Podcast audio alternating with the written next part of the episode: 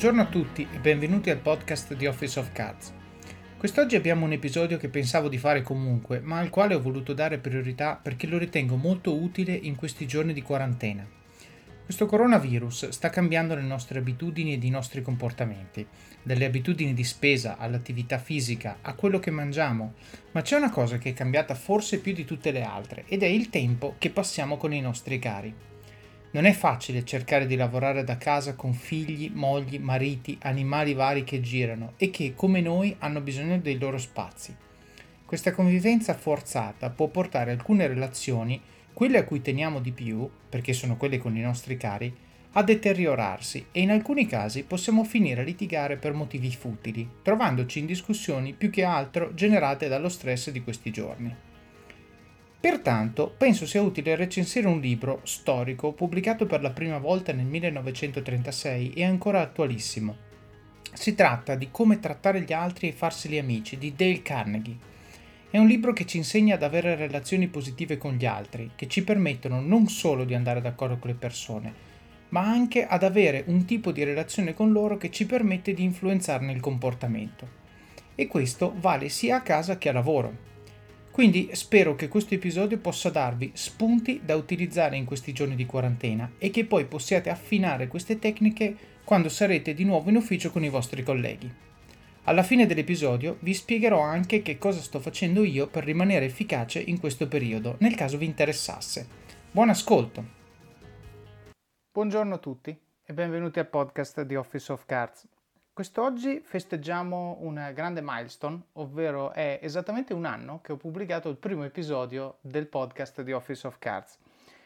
E eh, in circostanze abbastanza strane perché siamo in pieno lockdown, c'è il coronavirus fuori dalle nostre porte e quindi sostanzialmente cerchiamo di essere creativi per mantenere il podcast eh, vivo e sostanzialmente continuare a condividere storie che ci possono aiutare a usare questi giorni non solo per eh, diciamo passare tempo con i nostri familiari, ma anche per imparare qualcosa di nuovo, in modo che quando la vita ricomincerà a scorrere normale, speriamo il prima possibile, siamo magari un 1% migliori di come, lo eravamo, di come eravamo quando il lockdown è iniziato.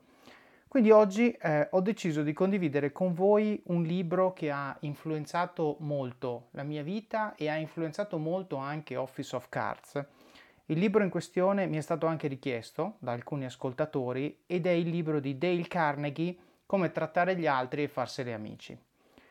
Ho deciso oggi di eh, provare a rivederlo con voi con l'aiuto di Cinzia, che è qui con noi e sostanzialmente Cinzia eh, porterà la sua esperienza nel mondo delle risorse umane e la sua esperienza nel mondo della vita vera, che ci aiuterà sostanzialmente a capire come questi principi, che eh, sono principi um, che vengono applicati soprattutto per costruire relazioni in ambito professionale, possono in realtà servirci in tantissimi ambiti al di là delle mura del nostro ufficio. E quindi in questi giorni in cui siamo eh, costretti nelle mura di casa, direi che probabilmente è una cosa che ci serve in maniera, eh, diciamo, quotidiana. Cinzia, benvenuta al podcast di Office of Cards. Grazie mille, buongiorno a tutti. Bene, allora, questo libro è un classico, tra l'altro eh, non ricordo esattamente la data di pubblicazione, ma credo che abbia 60-70 anni, quindi è un libro veramente molto molto vecchio, se si legge la versione originale si vede, e, e lo vedremo brevemente, che gli esempi eh, che fa l'autore sono esempi che magari ci fanno sorridere, ci sono alcuni esempi dove parla di quando andate dal barbiere a farvi la barba, ecco, non è esattamente una cosa che facciamo tutti i giorni, però cose che facciamo tutti i giorni sicuramente sono andare in posta, la spesa, piuttosto che eh, relazionarci con qualche amico, piuttosto che eh, fare delle commissioni e poi ovviamente abbiamo la nostra vita professionale, abbiamo la nostra relazione con i nostri colleghi, con la segretaria, la receptionist dell'ufficio, piuttosto che l'addetto alle pulizie, piuttosto che eh, il tecnico dell'IT.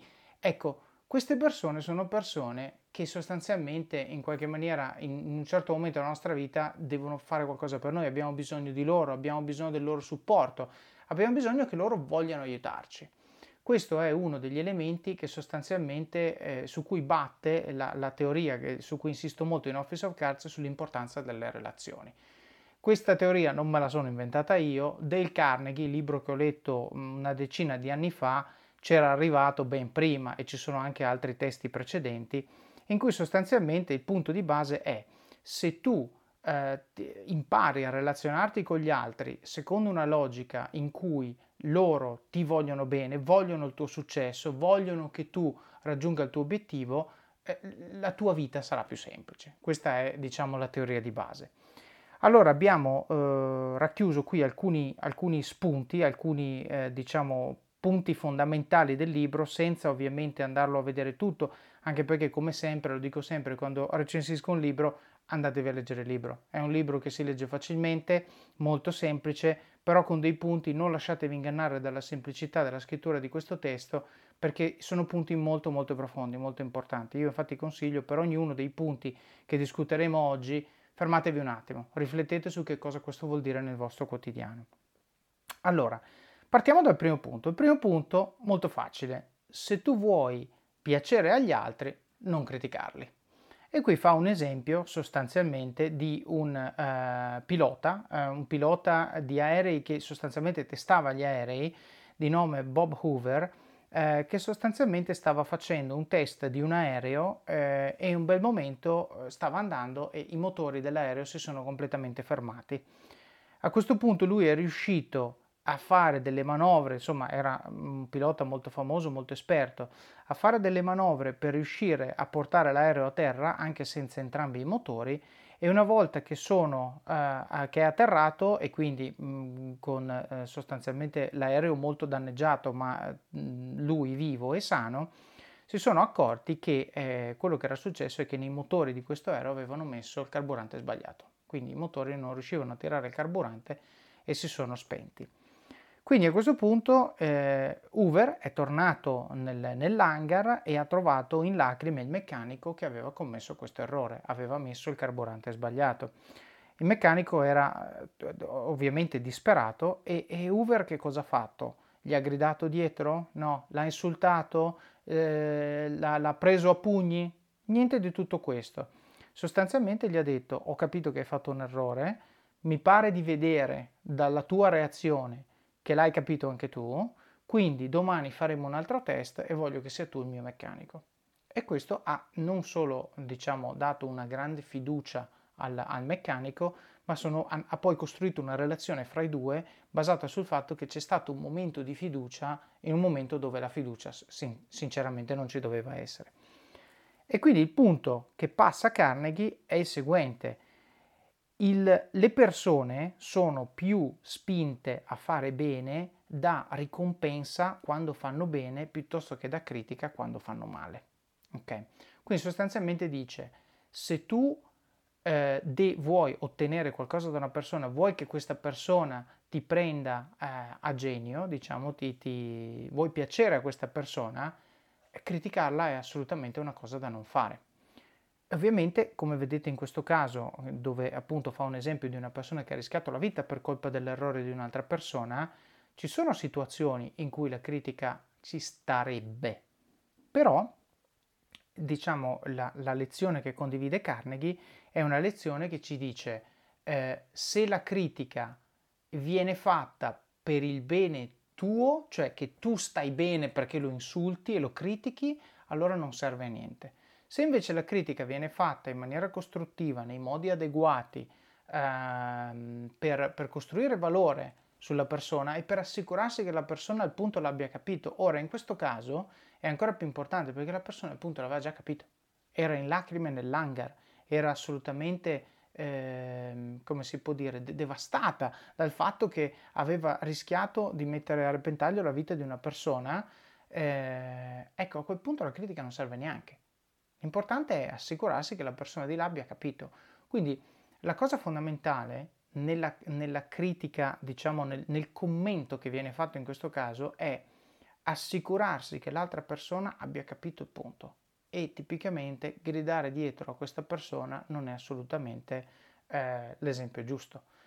Mi vengono in mente n episodi, eh, diciamo con, con, con, il nostro cane Max, dove sostanzialmente lui faceva la cosa sbagliata, ti veniva da gridargli dietro o da tirare il guinzaglio, cioè l'istinto è questo perché ti fa arrabbiare.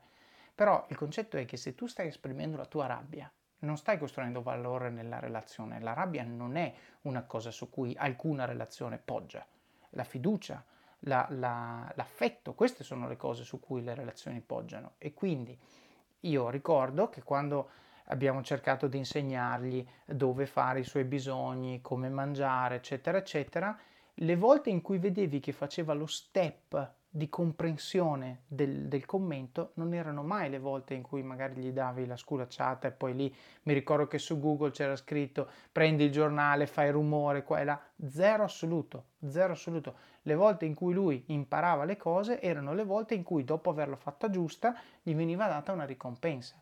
No. Bisogna saper leggere le situazioni e conoscere anche le, la persona che hai davanti, sapere come reagisce, come si sente se una persona sta già male non c'è bisogno di eh, buttare altra benzina sul fuoco, non serve a nulla. Eh, bisogna imparare a prendersi del tempo per conoscere anche le persone, capire e, le loro reazioni. E per leggerle, esatto, questo è perché alla fine tante volte il problema secondo me nasce dal fatto che le persone eh, sacrificano il, breve, eh, il lungo periodo per il breve periodo. Cioè la critica ad alta voce, diciamo l'insulto, adesso semplifichiamo chiamandolo insulto, in realtà può essere anche un, una, appunto, vengo da te, ti critico, da, critico il tuo lavoro ad alta voce, quindi non è un insulto personale, ma un insulto al tuo lavoro, quello che è. Però se espressa con modalità, eh, diciamo, animate, tu sostanzialmente lo stai facendo per te, non lo stai facendo per l'altro, ok? Cioè, ed è questo il problema fondamentale. Tu stai sacrificando la relazione con questa persona nel lungo periodo per sentirti bene tu nei prossimi tre minuti. Ok? Perché quando tu l'hai insultato ti senti meglio, questo è un fatto. Ok? E dici, oh, adesso glielo dette, oh, adesso l'avrà capito. No, assolutamente no. Se tu ragioni invece nel lungo periodo, tu vuoi avere con questa persona una relazione tale per cui questa persona già di suo non vorrà farti dispiacere, no? Perché tu le piaci. E quindi per far sì che questo succeda, invece che eh, insultare, devi semplicemente dare critiche costruttive, perché anche quello che hai detto tu è molto giusto, cioè devi saper leggere la persona, saper conoscere la persona, ma devi, devi avere una baseline di lettura, perché alcune persone, come nel caso citato dall'autore, le vedi che hanno capito l'errore. E lì è facile, basta che insomma se si sta criticando da solo è inutile che vai lì a dargli sopra, evidentemente l'ha capito. Quindi che cosa fai? Ti siedi di fianco alla persona e sostanzialmente ti assicuri non tanto che abbia capito quello evidente, ma ti assicuri che venga rivisto il processo che ha portato a quell'errore, in modo che da questo errore si impara qualcosa e la volta dopo questa persona avrà messo eh, diciamo in atto delle misure per assicurarsi che lo stesso errore non succeda il problema, secondo me, nasce dal fatto da quando la persona non si accorge dell'errore. Tu supponi che questo pilota fosse entrato nel, nell'hangar e avesse trovato un eh, meccanico che era addirittura arrabbiato perché era convinto che la colpa era del pilota. Io non ho sbagliato, non è possibile. Ecco, questo è il caso difficile, perché in questo caso tu non hai la vita facile dove dici, ah vabbè, tanto ha capito, mi siedo, a posto così, no? Evidentemente in quei casi, secondo me, nella mia esperienza, e purtroppo devo dire, nella mia esperienza sono pure la maggioranza, eh, perché la maturità di ammettere l'errore non è mh, di tutti, eh, quando trovi una persona che inizialmente è chiusa, mh, la mia tecnica è andare a ricostruire il percorso che ha portato alla situazione. Cioè dire, ok, cosa hai fatto per, in questo caso, riempire i serbatoi dell'aereo?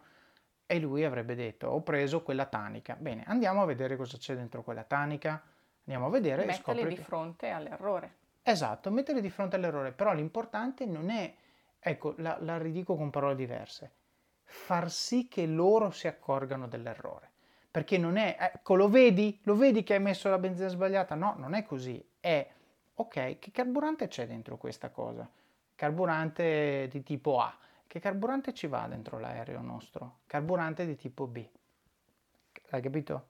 No, rimanendo però così, calmo, perché altrimenti la persona va sulla difensiva e questo secondo me succede sempre, no? Quando tu accusi L'altra persona, poi in realtà l'autore ne parla, quindi mi fermo un attimo, non voglio dire troppo, però quando tu accusi una persona, l'altra persona per definizione la prima cosa che fa è andare sulla difensiva, per definizione, e quindi così non stai costruendo una relazione.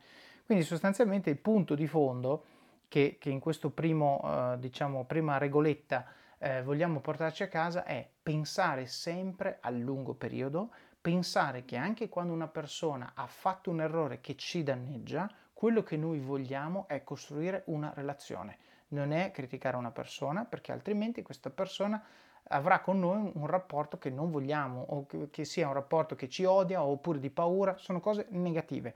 Abbiamo stabilito che le persone fanno del loro meglio quando lavorano eh, secondo parametri dove cercano affetto, dove cercano approvazione, dove cercano cose positive, assolutamente non dobbiamo mettere in condizione in cui trovano cose negative. Il secondo punto è sostanzialmente un punto che riguarda eh, l'influenzare le persone in maniera eh, emotiva, no? E sostanzialmente questo punto dice se vuoi che gli altri ti facciano dei favori, eh, fai vedere loro tuo, il tuo apprezzamento eh, in maniera molto frequente e farli sentire importanti. No? Questo è il complemento 1 di quello che abbiamo detto prima. Quello che abbiamo detto prima è la critica in un momento in cui uno fa una cosa sbagliata. Qui è una cosa neutra, cioè uno fa quello che fa, però se tu vuoi che questa persona faccia delle cose che in qualche maniera possono servire a te, sostanzialmente devi farlo sentire importante. No, devi farlo sentire importante, per farlo sentire importante questa persona devi dare delle mansioni a questa persona, parlo per esempio in un ruolo di leadership, di management, eh, far capire alle persone quando chiedi loro di fare qualcosa che quello che stai chiedendo di loro di fare è importante. Ok? Quello che stai chiedendo loro di fare è importante. Perché? Perché tante volte come manager io, cioè tutti i giorni, no, ho talmente tante cose da fare che sono in una situazione in cui faccio prima se ti dico senti fallo no e, e vai no per favore puoi fare questa cosa e tornare da me quando l'hai fatta grazie se io faccio così ottengo quello che voglio ovvero la cosa che ho chiesto di fare ma non ottengo quello che realmente voglio quello che realmente voglio è una persona che capisce il perché sto chiedendo la cosa che ho chiesto di fare in maniera tale che se quello che ho chiesto io non è esattamente la cosa che serve per raggiungere l'obiettivo, ma è una cosa che io, siccome non ho avuto tanto tempo di pensare, ho semplificato. Se io richiedo nel primo modo, quindi dire vai e falla, lui torna, me la fa, io poi dico non va bene, bisogna rifarla, perché a quel punto quando l'ha fatta mi accorgo che manca qualcosa, perché non ci avevo pensato bene prima. E ottengo, e by the way, dall'altra parte ottengo una persona che non pensa, una persona che esegue. No? Dice, vabbè, il compitino. Eh, certo, ho detto di fare se io invece prendo tre minuti in più e spiego alla persona, allora ti dico, l'obiettivo è questo. Siccome l'obiettivo è questo, ho pensato di fare ABC per raggiungere l'obiettivo D, ok? Puoi per favore andare di là e fare? Questa persona, quando si trova nel fare, potrebbe scoprire delle cose che io non ho detto di fare, ma che raggiungono l'obiettivo. E quindi cosa farà questa persona? Prenderà l'iniziativa e le farà. Perché? Perché ha capito l'obiettivo. E quindi tornerà da me con un prodotto che è di qualità migliore rispetto al prodotto che avrei avuto se avessi dato delle istruzioni senza spiegare l'obiettivo. E aggiungo, e questa persona la sto abituando a pensare, la sto abituando a collegare il proprio lavoro con una mission, con, con un obiettivo di lungo periodo. E questo è quello che dice l'autore, dice fai vedere alle persone tua, il tuo apprezzamento in maniera molto frequente e falli sentire importanti. Questo è, no? Quindi dare valore al, al task. E tante volte io mi ritrovo, allora, tante volte la gente mi dice, eh ma, ma non sempre tutte le cose che chiedi sono veramente importanti. Io dico, ma dipende importanti per cosa però, eh? Perché ci sono alcune cose che sono importanti per le aziende, alcune cose che sono importanti per la crescita delle persone. Ok? Quindi magari uno può dire, sì, questo task che mi stai dando mm, non mi sembra che serva molto a aumentare le vendite, però mi rendo conto che nel farlo sto imparando qualcosa. Beh, allora anche questo è importante, no? E poi nel fare le cose fatte bene, tu hai sempre comunque la possibilità di dire questo ieri non lo sapevo fare, oggi lo so fare.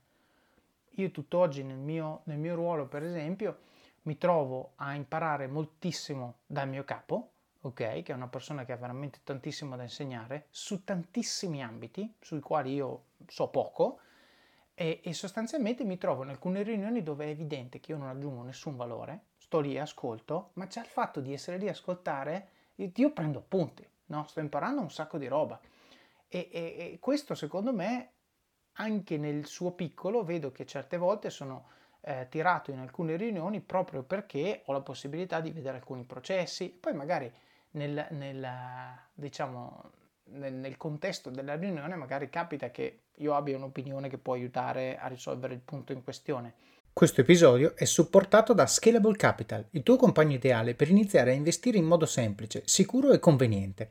Con oltre 600.000 clienti, Scalable è una piattaforma regolamentata e questo è molto importante ragazzi, perché vi offre una possibilità di investire in azioni, ETF e fondi partendo solo da un euro.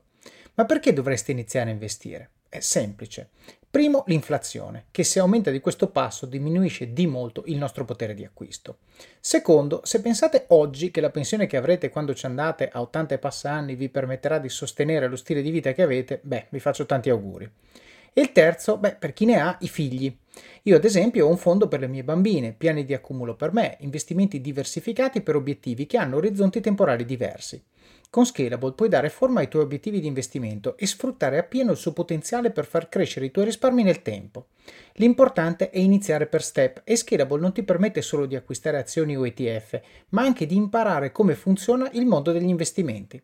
Scopri di più su come Scalable può trasformare il tuo approccio agli investimenti visitando il link in descrizione. Ricorda, con Scalable il tuo viaggio finanziario può iniziare solo con un euro. Non aspettare, investi nel tuo futuro oggi stesso con Scalable Capital. Però quello non è il fine ultimo, no? Il fine ultimo mio è nell'essere presente in quante più riunioni possibili di temi su cui non sono ferrato a imparare. E questo secondo me cerco sempre di calarlo anche a livello, a livello sotto, a livello del mio team. Tante volte quando vado in una riunione in cui so che determinati punti verranno trattati o il modo in cui verranno trattati, cerco sempre di portare magari una o due persone per esporli e poi finito il meeting faccio presente alla persona e dico guarda, quel punto lì l'ho trattato così perché in modo che la volta dopo magari io non devo neanche andare a quella riunione perché posso mandare questa persona che sa esattamente cosa deve fare, cosa deve dire, come portare a casa. Quindi sostanzialmente questo, questo punto di, di apprezzamento è un punto molto molto importante e sostanzialmente dobbiamo ricordarci che la nostra tendenza è quella di criticare quando c'è da criticare e di non fare i complimenti quando c'è da fare i complimenti. Questo è un altro punto molto importante. Tanto ma in generale non solo al, al, collega che ha fatto bene, ma chiunque, anche in ufficio, anche se c'è un office manager che tiene l'ufficio particolarmente in ordine, farglielo notare e questo la motiverà a fare ancora di più, a fare meglio. E io come eh, risorse umane suggerisco sempre anche ai, ai manager ai vari team leader di apprezzare anche le piccole cose, i piccoli goal che raggiungono i ragazzi in, ma apprezzarlo non solo si, mh, mm, davanti al singolo individuo, ma davanti al team, in modo tale che ci sia una piccola celebration tutti insieme e, e, quindi si è tutti più stimolati a fare bene perché oggi hanno celebrato te, domani celebreranno me e quindi ci si motiva uno con l'altro. Questo è... Certo, e poi questa regola mi piace molto perché si applica secondo me in tantissimi ambiti. Mi viene in mente l'altro giorno, ho fatto una richiesta al mio provider di energia, eh, diciamo domestica, di cambiare la potenza. Ok, e questo è stato due settimane fa. 3-4 giorni fa ricevo una mail eh, scritta tra l'altro in un italiano non corretto che diceva eh, abbiamo ricevuto la tua richiesta, è tutto a posto, quindi non possiamo evaderla. Cioè io sono rimasto interdetto scusa, ha ricevuto? Sì, tutto a posto? Sì Potete evaderla? No. Fine. Se hai problemi chiama qui. Allora io il numero, quello lì, l'ho, l'ho già chiamato due o tre volte, ho attese di 30 minuti, poi non si risolve mai niente, ho deciso di lasciar perdere. Ieri mi chiama la persona de, del call center di questo operatore eh, energetico e mi dice buongiorno sono Pinco Pallino col nome di eh, questa azienda e io in quel momento avrei potuto avere la reazione che la gran parte delle persone avrebbe avuto, dire oh alla buon'ora spiegatemi come mai eccetera eccetera. Io invece cosa ho fatto? Ho detto la ringrazio per avermi chiamato, perché sono confuso dalla vostra comunicazione. E io ho sentito la persona di là del telefono, che tipicamente è una persona che probabilmente nel 90% delle volte si sente trattata come nel primo caso, che ha detto, ah, ok, mi faccia vedere se posso darle una mano. Ok, allora, ta ta ta, mi risolve il problema e dopodiché io dico, uh, va bene, la ringrazio molto, buona giornata. E questa persona senti che dice, ho, l'ho sentito il sorriso, non so se avete mai provato, ma quando uno sorride al telefono si sente dall'altra parte, no? Avevamo anche un capo storico che metteva gli specchi davanti al computer mm. per far vedere che se sorridi al telefono, se tu ti guardi la faccia sorridendo, dall'altra parte si sente e questo dà ancora maggior confidenza. Magari ne parliamo dopo. Sostanzialmente ho sentito una persona che era contenta, che non si aspettava di essere trattata come un essere umano che sta cercando di fare un mestiere. Okay? Cioè, vi rendete conto di cosa ho appena detto? Ho appena detto che ho trattato una persona come un essere umano che sta cercando di fare il mestiere. È la madre di tutti noi ci ha insegnato a comportarci così. Eppure, quando ci chiama il tecnico del uh, Pinco Pallino, con cui anche abbiamo un problema che ha mandato la mail che non ha senso, posto che non era quella la persona, noi ventiliamo, noi ci scarichiamo su questa persona senza risolvere niente. Quindi anche questo secondo me è un punto fondamentale perché è un muscolo, cioè se noi eh, ci abituiamo a trattare le persone bene come vorremmo essere tra- trattati noi stessi, ok? Cercando di dire io voglio lasciare questa persona leggermente più contenta di come lo era all'inizio di questa interazione con me, io vinco, perché questa persona farà l'impossibile per cercare di darmi una mano. Allora, poi abbiamo eh, il tema delle prime impressioni tema delle prime impressioni è un tema molto importante, come terza regoletta sostanzialmente dice se vuoi fare una buona prima impressione, sorridi. L'abbiamo appena detto, l'abbiamo appena detto citando esperienze di call center dove appunto queste tecniche che poi in realtà eh, sono tecniche che hanno sdoganato negli Stati Uniti negli anni 90 dove sostanzialmente queste batterie di eh, operatori telefonici venivano messi degli specchi di fronte alle loro eh, postazioni affinché potessero vedere l'espressione facciale che avevano quando erano al telefono col cliente. La teoria vera, provatelo, è che se tu sorridi si sente un tono di voce completamente diverso perché i muscoli della faccia che vengono attivati sono diversi e si sente un tono più caldo, più solare, più, più confidente. E quindi sostanzialmente il punto che lui, che lui dice, eh, che l'autore dice, è che il sorriso ehm, aiuta a rendere la persona dall'altra parte, il nostro interlocutore, a mettersi a suo agio, ad aprirsi di più, a condividere di più eh, e magari ad essere anche un pochino più disposto a fare ciò che stiamo chiedendo a questa persona di fare. Eh, io lo vedo banalmente eh, con nostra figlia tutti i giorni. No? Quando glielo chiedi con tono eh, duro, perché l'istinto ti fa dire questo, lei ti risponde con tono duro. Quindi hai, hai raggiunto esattamente l'opposto di quello che volevi raggiungere. Se glielo chiedi con il sorriso, prende e va. E nota bene, questa, questa è, ne parla anche l'autore, e dice quando un bambino ci sorride ci si scalda il cuore. Ecco, allora io quello che sto dicendo è che questa tecnica io la imparo da, da mia figlia, non è il contrario. Cioè quando lei mi dice le cose con tono duro, a me viene da rispondere con tono duro. Quando me lo dice Col sorriso io obbedisco come un cagnolino ben addestrato. Eh, ragazzi, allora stiamo imparando da un bambino di due anni, però sono veramente le dinamiche che vanno ad, ad agire su parti del nostro cervello che, che sono, è da millenni che sono così.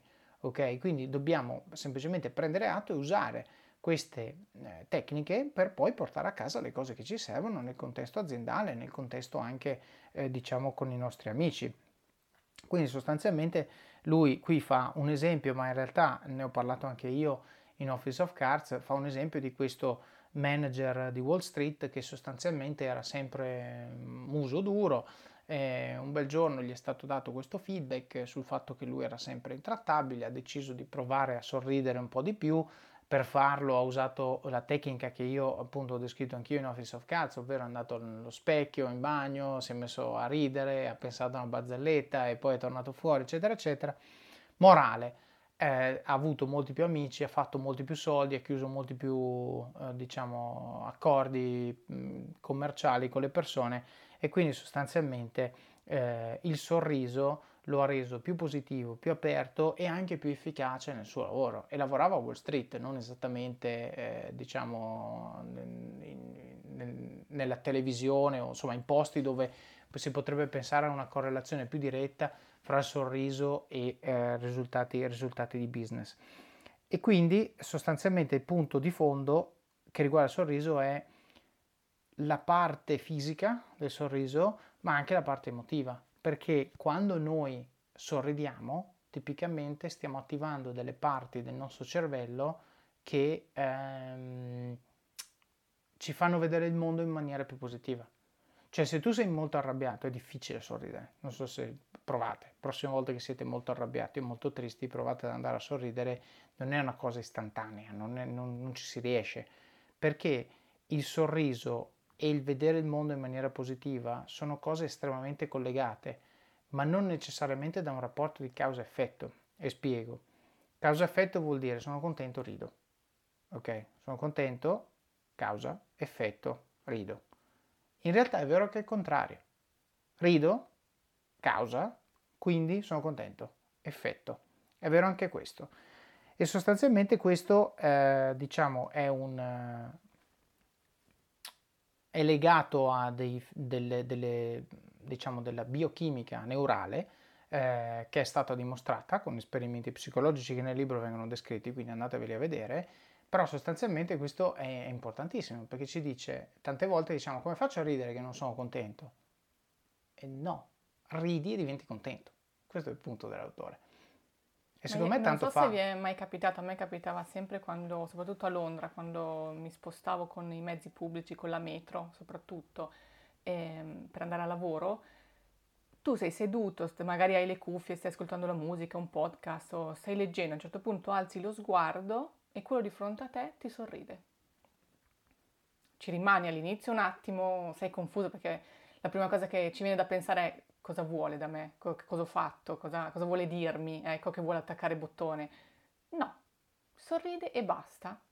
Questo a me faceva proprio bene, mi faceva so- sorridere poi in automatico perché ricambiare il sorriso e si vedeva proprio che entrambi si stava bene, un secondo, due sconosciuti, però è una cosa molto bella, secondo me.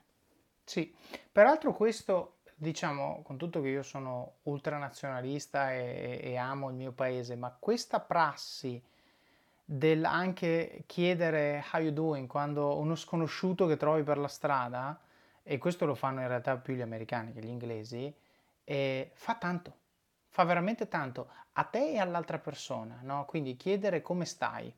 Eh, questa è una cosa, cioè uno va in America e deve provarlo, cioè eh, quando le cassiere in America, nel senso, le cassiere in America sono delle, de, dei, dei, conversatori nati, nel senso che tu vai lì e hai i tuoi articoli e, intrattieni una conversazione, ah come stai, stai, sei in visita perché poi beccano l'accento, non sei di lì, ah da dove vieni? Ah Italy, oh Italy, bellissimo. Un esempio a caso stiamo facendo. Un esempio a caso, esatto, sta venendo in mente un aneddoto molto molto nitido nella, nella mia testa. Però io lascio quel uh, quell'esperienza di shopping la lascio con il sorriso. Cioè questa persona chiedendomi come sto, da dove vieni, eccetera, eccetera, mi ha messo di buon umore. Ora, adesso voglio fare il cinico, dopo essere stato un attimo romantico faccio il cinico, dico, secondo voi, se io domani devo tornare a comprare delle cose in un supermercato, dove torno? Dove c'è una cassiera che mi ha trattato benissimo, che mi ha chiesto da dove vengo, che mi ha sorriso tutto il tempo, che ha scherzato con mia figlia?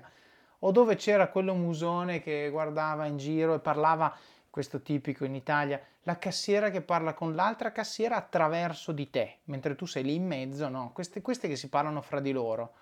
Eh, questo secondo me è importante eh, capire, anche quando ci relazioniamo, chi lavora nel retail, chi lavora nel, sostanzialmente anche in ruoli di front office, quindi dove parli con, con persone, che se tu lo fai con il piglio giusto, ok, tu generi emozioni positive che spingeranno questa persona in maniera conscia o a volte inconscia a ritornare.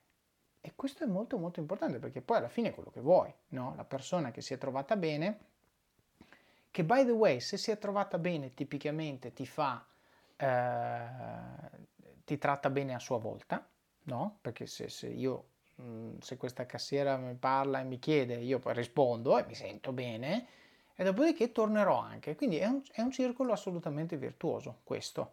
Però questo circolo virtuoso si costruisce in due, in due persone che uno che dà il là con delle domande, con un entusiasmo genuino, la voglia di capire, è una persona che dall'altra parte invece che rispondere con un colpo di tosse, eh, diciamo ingaggia nella, nella discussione. Quindi secondo me questo è veramente molto molto importante. E parlando di cassiera mi viene in mente sul punto successivo che dice il nome di una persona è il suono più dolce che loro conoscono. Eh, questo mi viene in mente un aneddoto che adesso racconto fra un secondo, però sul fatto che tante volte eh, sottovalutiamo l'importanza che determinate parole hanno su di noi a livello emotivo. Una di queste è il nostro nome, perché l'abbiamo sentito da piccoli, c'è stato fatto un imprinting anche da parte dei nostri genitori che quando pronunciavano il nostro nome lo pronunciavano con tantissimo affetto.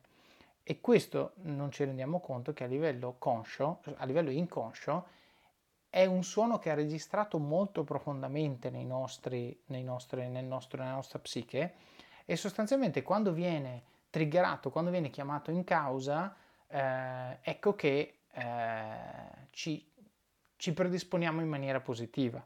Quindi l'episodio qui racconta sostanzialmente di eh, diciamo un, un, grande uomo di business che, che, ha costruito, che poi è finito a fare politica Chiaramente in politica è molto importante perché conosci miliardi di persone, la capacità di conoscere i nomi di tutti e di saperteli ricordare, le loro storie, il compleanno, come sta la moglie, eccetera, eccetera, è molto molto importante per fare business. Mi viene in mente in questo caso la scena di un film, eh, credo fosse Il diavolo veste Prada, dove eh, Meryl Streep va in una festa dove ci sono tutti questi sì. eh, diciamo design, insomma politici, gente varia e la sua assistente aveva il libro memorizzato dicendogli come sta la moglie, l'ultimo gossip sulla famiglia, perché lei quando andava a stringere la mano doveva comportarsi come se si ricordasse tutto lei, come se si fossero visti il giorno prima. Ecco, adesso al di là della banalità della scena, perché lo faceva? Perché riconosceva l'importanza di connettere a livello emotivo con questa persona, parlando di problemi rilevanti per questa persona, citando il nome suo, il nome della moglie, il nome dei figli in maniera corretta, in maniera tale che questa persona avesse un'impressione, un'impressione positiva.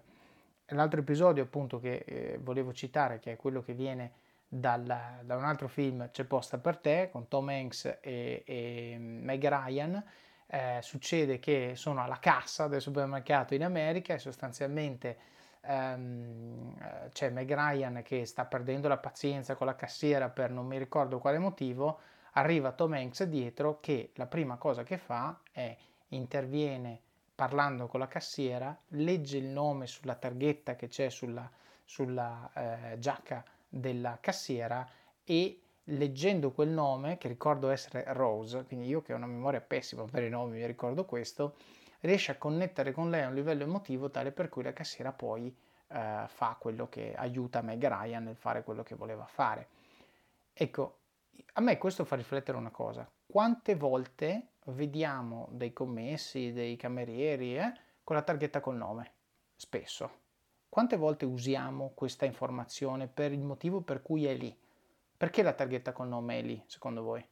È lì perché così tu puoi sapere con chi stai parlando e puoi usare questa informazione per connettere con questa persona. Quante volte la usiamo? Zero. Io, dopo che ho fatto questa riflessione su quello che ha scritto Dale Carnegie, ho collegato con la scena di C'è posta per te, eh, tutte le volte che posso, quando viene un cameriere, quando è, se c'è la targhetta, dico buongiorno, Pippo, ok? Cioè chiamo la persona con il nome e non avete idea dei sorrisi che mi porto a casa, soprattutto in contesti molto business, molto freddi come ricordo l'ultima volta che l'ho fatto è stato all'aeroporto di Amsterdam. Sono andato, ero lì a cena, ok? Eh, ovviamente cena in aeroporto non è esattamente il posto più romantico del mondo, quindi c'è un via vai, gente con le cuffie, gente che mangia con le pad sulla tavola, che guarda serie tv e cose. Arriva la persona e sostanzialmente io la saluto con, con il nome che c'è sulla targhetta e io ho visto questa persona che si è assolutamente eh, illuminata. La scena è stata la seguente, ho ordinato un hamburger, mi ha detto guarda è ora di punta, ci sarà da aspettare 40 minuti. E io ho detto vabbè, col volo ci sto dentro, va bene, aspettiamo 40 minuti. È arrivato dopo 7 minuti con il mio hamburger. Mi fa, mm, ce n'era uno che era pronto, allora te l'ho portato a te. Adesso non voglio dire che è stato colpa del fatto che ho usato il nome, però sospetto mi viene, perché comunque, ah, com'è, Busy Night, sì, eh, insomma, eh, abbiamo fatto un po' di conversazione. Questa conversazione è semplicemente buona educazione ed è l'unione dei punti che abbiamo detto fino adesso. L'ho chiamata per nome, l'ho fatta sentire importante, ho cercato di distaccarmi dalla massa, quindi quello che tutti facevano, ovvero ignorare questa persona, io non l'ho fatto e mi è arrivato il panino dopo 7 minuti, invece che dopo, che dopo 40 minuti. Io a questo punto lo vivevo con particolare stress, soprattutto a Londra, quando magari nelle riunioni, ma colleghi che mi vedevano ogni giorno, eh, durante le video call o quando comunque c'erano altre persone e dovevano interpellare me, sbagliavano il mio nome. Eh, quindi nelle riunioni, nelle video call, quando dicevano Kinja, in, in, tu vuoi dire qualcosa? Sinja. E questo mi, mi, indisponeva perché comunque Cinzia non era una cosa difficile da pronunciare e loro erano perfettamente in grado. Io la vedevo come una mancanza di rispetto perché se io mi sono presa il tempo per imparare a pronunciare bene il tuo nome indiano o cinese o comunque un suono, una pronuncia che per me è difficile, non dico che devi pronunciarlo come se fossi un italiano madrelingua, però farmi vedere che un po' ti sforzi almeno vagamente a pronunciarlo simile al mio è comunque una forma di rispetto che ti stai impegnando a rispettare me come persona e il mio nome. E questo appunto io suggerisco sempre, se avete a che fare con persone straniere, così cercare insomma di pronunciare anche il loro nome giusto, in modo corretto e, e questo fa vedere che lo state rispettando anche eh, la persona che avete davanti. Hiring for your small business? If you're not looking for professionals on LinkedIn, you're looking in the wrong place. That's like looking for your car keys in a fish tank. LinkedIn helps you hire professionals you can't find anywhere else, even those who aren't actively searching for a new job but might be open to the perfect role. In a given month, over 70% of LinkedIn users don't even visit other leading job sites. So start looking in the right place. With LinkedIn, you can hire professionals like a professional. Post your free job on linkedin.com slash people today. Ma aggiungerò un'altra cosa di più. Quante volte ti è capitato che qualcuno invece si è sforzato? Ah beh, sì, anche, è vero. Ecco. E quindi se la baseline è che non si sforza nessuno, quello che invece dice, a me è capitato alcuni, ricordo proprio la frase, e, e mi fa, eh, do I say David? No, perché non so per quale motivo in inglese la pronuncia del come è scritto il mio nome per loro, per la maggior parte è David. E io rispondevo sempre sì sì va bene. E la persona fa no no, come lo dici tu? Lo voglio dire così. E io, cioè, quasi mi metteva a disagio perché dico ma come? Non, eh, ti interessa davvero? Ecco che questa cosa viene registrata a un livello dove dico cavolo questa persona ci tiene proprio ok? E conseguentemente quando questa persona mi chiederà un favore, quando questa persona mi chiederà se ho 10 minuti, eh, secondo voi quale sarà a mia disposizione? Se non li ho, non li ho i 10 minuti, ma se posso averli per, per questa persona, l'eccezione la faccio. Questo è. Quindi, secondo me, quello che hai appena detto, più uno, perché quando tu hai la base dove sbagliano tutti, essere quello che non sbaglia e addirittura in maniera, secondo me, palese, far capire alla persona dall'altra parte che dici no, no, io voglio dirlo come lo dici tu, quindi per favore me lo puoi ripetere. Questo spiazza in maniera, in maniera positiva. Positiva, certo. Ecco, io su questo ho un problema, by the way, perché io quando, per esempio, conosco una persona e sto per dare la mano, io sono straconcentrato su dire il mio nome e proprio mi viene, ci ho provato in mille modi diversi e quindi quando io dico piacere Davide, quello che l'altra persona dice non me lo ricordo mai. È pazzesco. Infatti, tipicamente quello che faccio io è dopo la riunione riguardo nell'invito della riunione i nomi delle persone e, e me li associo. Mi, mi faccio di solito lo schemino della tavola su cui eravamo seduti e poi scrivo Tizio, Caio, Sempronio, dove erano seduti e così riesco a ricordarmelo altrimenti non ci riesco. È proprio un limite, ho provato in tutti i modi a dire no, adesso presto attenzione al nome di questa persona e poi magari mi incarto nel dire il mio. Quindi adesso ho trovato questo, questo workaround e dico va bene, se eh, so che io ho questo limite e purtroppo è così, eh, se qualche ascoltatore ha qualche suggerimento da darmi, ben venga, se no io faccio lo schemino del tavolo, metto il nome, me lo riguardo un attimo, lo dico ad alta voce e dopo che le persone sono andate via ovviamente e mi ricordo tutto, ok? A quel punto poi non diventa più, non diventa più un problema. Eccoci qui, alla fine di questo episodio che sono certo vi ha lasciato qualche spunto di riflessione su come approcciare questi giorni strani e viverli non come una costrizione, ma come un'opportunità di crescita e di miglioramento su un aspetto fondamentale come quello di costruire relazioni sane e funzionali con i nostri cari. E questa skill, vedrete, tornerà utilissima quando il mondo ripartirà. Sullo stesso filone vi avevo promesso un approfondimento su cosa sto facendo per restare efficace in questi giorni e ve ne parlo fra pochissimo. Come sempre vi invito a condividere i link all'episodio e al podcast se vi è piaciuto, a lasciare commenti su Apple Podcast, Spotify o Stitcher, oppure andare anche su LinkedIn, Facebook, Twitter o Instagram e condividere l'episodio. Questi commenti pubblici con tag a me, al libro o al blog aiutano davvero molto fanno passare parola e sono l'unico marketing che veramente voglio, quello di chi mi ascolta e trova i contenuti utili al punto da volerli condividere pubblicamente con il proprio network. Colgo l'occasione per ringraziare tutti coloro che lo fanno costantemente, condividendo le loro opinioni sui contenuti, sui contenuti che condivido e pubblicando mini recensioni sugli episodi. Il podcast cresce grazie a voi. Grazie, grazie mille. Se non avete ancora comprato Office of Cards lo trovate su Amazon Apple Books e i principali siti per l'acquisto di libri online. Ormai siamo agli sgoccioli per la versione italiana, sto lavorando alla copertina e quindi ci siamo, ci siamo quasi, tenete duro. Seguitemi sui social media, profilo LinkedIn e pagina Facebook prevalentemente per avere notizie appena il libro sarà disponibile. Se lo avete comprato, lasciate una recensione. Le recensioni aiutano Amazon a capire che il libro piace e scatena discussione e aiuta gli altri a sceglierlo vedendo come ha aiutato voi. Recensite anche il podcast su Apple Store, mi raccomando, magari raccontate di come il libro o un particolare episodio vi ha aiutato, o parlate di una cosa, un comportamento, un'abitudine che avete cambiato ascoltando il podcast o leggendo il libro. Anche Kindle Unlimited, di cui ho parlato già in altre occasioni, per chi vuole leggere tanto e spendere poco, questa è la soluzione. Con 9 euro al mese, e credo il primo mese sia anche gratuito, avete accesso ad un catalogo enorme di libri in formato Kindle. E il vantaggio è che se un libro non vi piace non dovete leggerlo fino in fondo per sperare di rientrare dell'investimento fatto. Potete semplicemente lasciarlo lì e passare al libro successivo. Trovate un link a questo servizio nelle show notes in fondo e se vi abbonate tramite quel link mi aiutate a supportare il podcast. In questi giorni di coronavirus ho visto uno spike di lettura di Office of Cards tramite Kindle Unlimited e questo mi fa moltissimo piacere perché vuol dire che stiamo utilizzando questa opportunità di lockdown per crescere e imparare cose nuove. Quindi se tutto questo vi piace e lo trovate utile, condividete, commentate, parlatene con i vostri amici, fidanzati, fidanzate, capo, team, collaboratori, parenti di ogni genere. Un altro modo per supportare il podcast, questa volta passivo, senza sforzo, è andare su it.officeofcards.com barra libri oppure sulle show notes di questo episodio e cliccare sul primo link che trovate in alto prima di fare il vostro shopping su Amazon.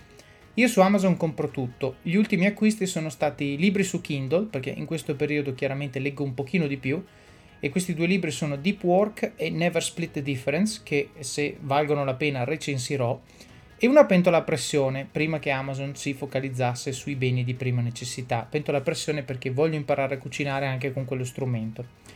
Noi tutti facciamo lo shopping su Amazon e forse in questi giorni ancora di più per, per appunto cibo, bevande, cose che ci aiutano a rimanere efficaci ed efficienti in casa oltre che nutriti. E se volete aiutarmi, basta cliccare su quel link che potete anche salvare nei preferiti del vostro browser e poi fare il vostro shopping nella stessa sessione di navigazione, quindi aggiungendo al carrello e completando il pagamento. A voi non costa nulla e Amazon a me riconosce una piccola commissione sui vostri acquisti. Come sempre vi ricordo che tutto quello che guadagno da, qui, da questo podcast viene reinvestito proprio nel podcast per renderlo sempre più ricco e utile. Seguite Office of Cards sui social e commentate, suggeritemi libri da recensire, persone da intervistare o fate domande che poi affronterò negli episodi di domande e risposte. Non dimenticatevi di iscrivervi al podcast e al blog, così riceverete notifiche quando escono nuovi episodi. Bene, come vi avevo promesso, dopo questi suggerimenti per supportare il podcast, eccomi a mantenere la promessa di condividere con voi alcuni suggerimenti per restare produttivo in questi giorni. Allora, in questi giorni chiaramente la routine che avevo prima è cambiata, eh, pertanto ho apportato le seguenti modifiche. La prima è l'ora di sveglia. Io prima mi svegliavo alle 6 per lavorare circa un'ora, un'orettina e poi andare in palestra per un'ora, il tutto per arrivare in ufficio entro le 9. Adesso, dato che la palestra non è accessibile, mi sveglio un'ora dopo mi sveglio alle 7. Perché questo? Perché sto sfruttando questo periodo per dormire un pochino di più, sapendo che quando il mondo ripartirà dovrò correre come un matto e chiaramente ci sarà la voglia anche fisicamente, l'energia, l'adrenalina di ricominciare a fare le cose e rientrare nelle abitudini di massima produttività che avevo prima, sono certo che avrò voglia di fare molto, quindi sono certo che mi servirà essere riposato. Quindi sto sfruttando questo periodo per dormire un pochino di più. Mi sveglio alle 7. La prima cosa che faccio con assoluta dedizione è meditazione. In questi giorni mantenere la calma, mantenere la lucidità è fondamentale, rimanere distaccato dai problemi è fondamentale in modo da avere reazioni lucide e misurate. Questo sia per quello che avevamo discusso, l'ambito di restare chiuso in casa con i propri cari senza ovviamente avere impatti sulla relazione con loro, anzi sfruttando questo periodo per migliorare la relazione con loro è fondamentale, quindi bisogna essere calmi e distaccati. E poi c'è anche tutto l'aspetto professionale, naturalmente in questi giorni nel mio ruolo eh, sono, sono chiamato a prendere decisioni molto urgenti, molto repentine, molto rapide. È fondamentale rimanere lucidi. La meditazione è uno strumento che a questo contribuisce significativamente e quindi non perdo un giorno, tutti i giorni 10-15 minuti con l'app Calm eh, si medita. Poi quello che faccio con la mente completamente sgombra è guardare i titoli in borsa. Io non consiglio a nessuno di farlo, scelte libere, se volete farlo fatelo, se non volete farlo non fatelo, però la cosa che vi consiglio di fare è guardare libri di storia. I libri di storia della finanza in particolar modo ci insegnano che quando ci sono crisi come quella che stiamo vivendo, le persone che fanno scelte, eh, diciamo, oculate, che poi ovviamente oculate si sa col senno di poi, io non sono un advisor finanziario e non consiglio a nessuno di farlo, sono scelte libere, però diciamo che questi sono i giorni in cui è possibile fare parecchi soldi. Eh, è possibile anche perderli, devo essere molto sincero, ci sono stati giorni molto molto neri, però se uno fa investimenti eh, diciamo mirati, in questi giorni, eh, per quanto pazzi, è possibile eh, diciamo avere degli upside. E pertanto io spendo una mezz'oretta a guardare la situazione, a decidere come muovermi, a decidere che posizioni prendere, che posizioni lasciare, eccetera, eccetera, eccetera. È un mestiere, ci tengo di nuovo a sottolinearlo, non mettetevi a giocare con i vostri soldi in borsa se non sapete come farlo, fatevi aiutare, però è decisamente un periodo eh, dove alla fine, quando guarderemo fra due anni, ci guarderemo indietro, vedremo questo periodo come il periodo in cui molti che hanno fatto scelte di un certo tipo hanno messo da parte qualcosa.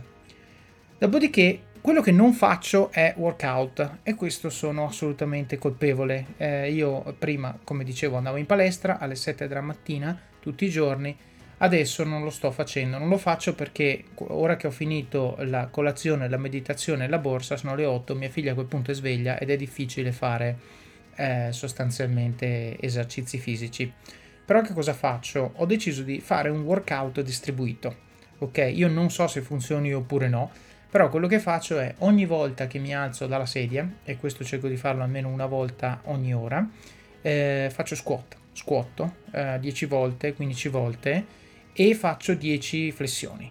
Ok, non è niente, cioè si fanno senza problemi, cioè, se avete un, ovviamente uno stato di forma che ve lo consente, però l'obiettivo è invece che eh, diciamo rattrapire i muscoli stando seduto tutto il giorno sulla stessa sedia è quello di simulare una situazione di leggera fatica di movimento, simulare quelli che possono essere gli scalini che avrei fatto in ufficio per andare al piano superiore o inferiore, simulare quello che potrebbe essere il carico che faccio con, prendendo lo zaino, prendendo mia figlia in braccio, eccetera, eccetera simulare degli esercizi che mantengono il corpo in leggero movimento. Non è minimamente paragonabile a quello che faccio andando in palestra, però l'importante è non degradare troppo. In questi giorni secondo me si deve parlare di mantenimento, non di potenziamento. Se uno riesce a fare potenziamento, tanto di guadagnato, però l'obiettivo minimo deve essere il mantenimento. Quindi il suggerimento è workout distribuito durante la giornata, perché tanto siamo in casa, quindi se anche magari sudiamo leggermente non è un grave problema, possiamo andare a lavarci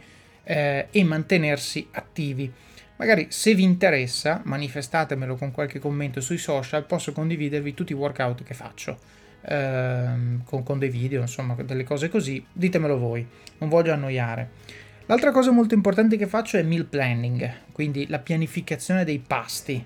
Uh, perché? Perché andare a fare la spesa in questi giorni è doloroso, costa un sacco di tempo, uh, più c'è l'ipocondria delle persone che ah non mi stai a un metro di distanza eccetera eccetera, diciamo se posso evito.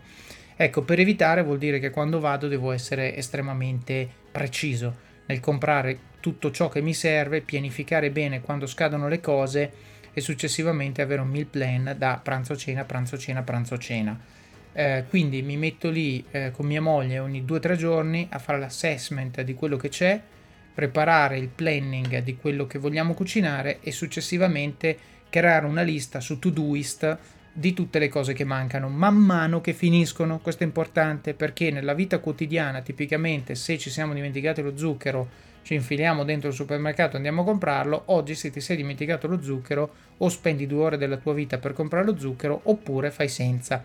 Ecco, questo è molto molto importante, quindi per essere efficienti non buttare via il cibo, mi raccomando non buttare via il cibo, non, non rimpinguate il frigo di verdura e frutta perché va a male, su quelle bisogna essere parchi, bisogna valutare le cose che scadono presto, le cose che durano un pochino di più. E quindi il mio consiglio è veramente fare un planning serrato. E questo eh, mi porta anche al punto successivo, pausa pranzo e cena fatte bene che sia tempo veramente dedicato alla famiglia, che sia tempo dove spendete anche io, eh, sapete che sono un amante della mindfulness e pertanto una cosa a cui tengo molto è quando cucino cerco di eh, pensare a quello che faccio, cioè immergermi nell'attività manuale di lavorare il prodotto, di, di tenere d'occhio i fornelli, eccetera, eccetera. Questo per me è quasi come una meditazione e mi permette di affrontare il pomeriggio in maniera eh, determinata, non stanca, efficace, produttiva, attiva mentalmente. Quindi anche questi sono piccoli trucchetti che vi permettono di avere delle giornate che comunque hanno un senso.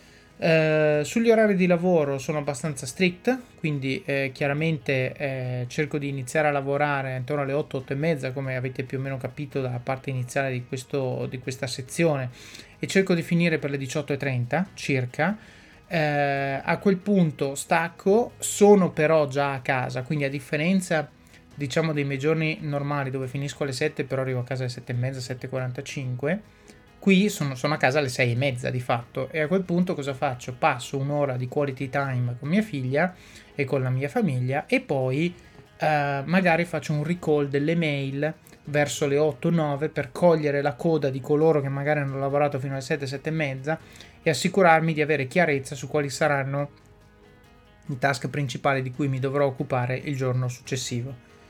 A questo punto eh, inizia l'unwinding serale, quindi si fa da mangiare, si mangia tutti insieme, poi metto a letto mia figlia e poi magari si guarda qualcosa insieme con mia moglie oppure si discute di qualcosa, facciamo il meal planning o questo tipo, o questo tipo di attività.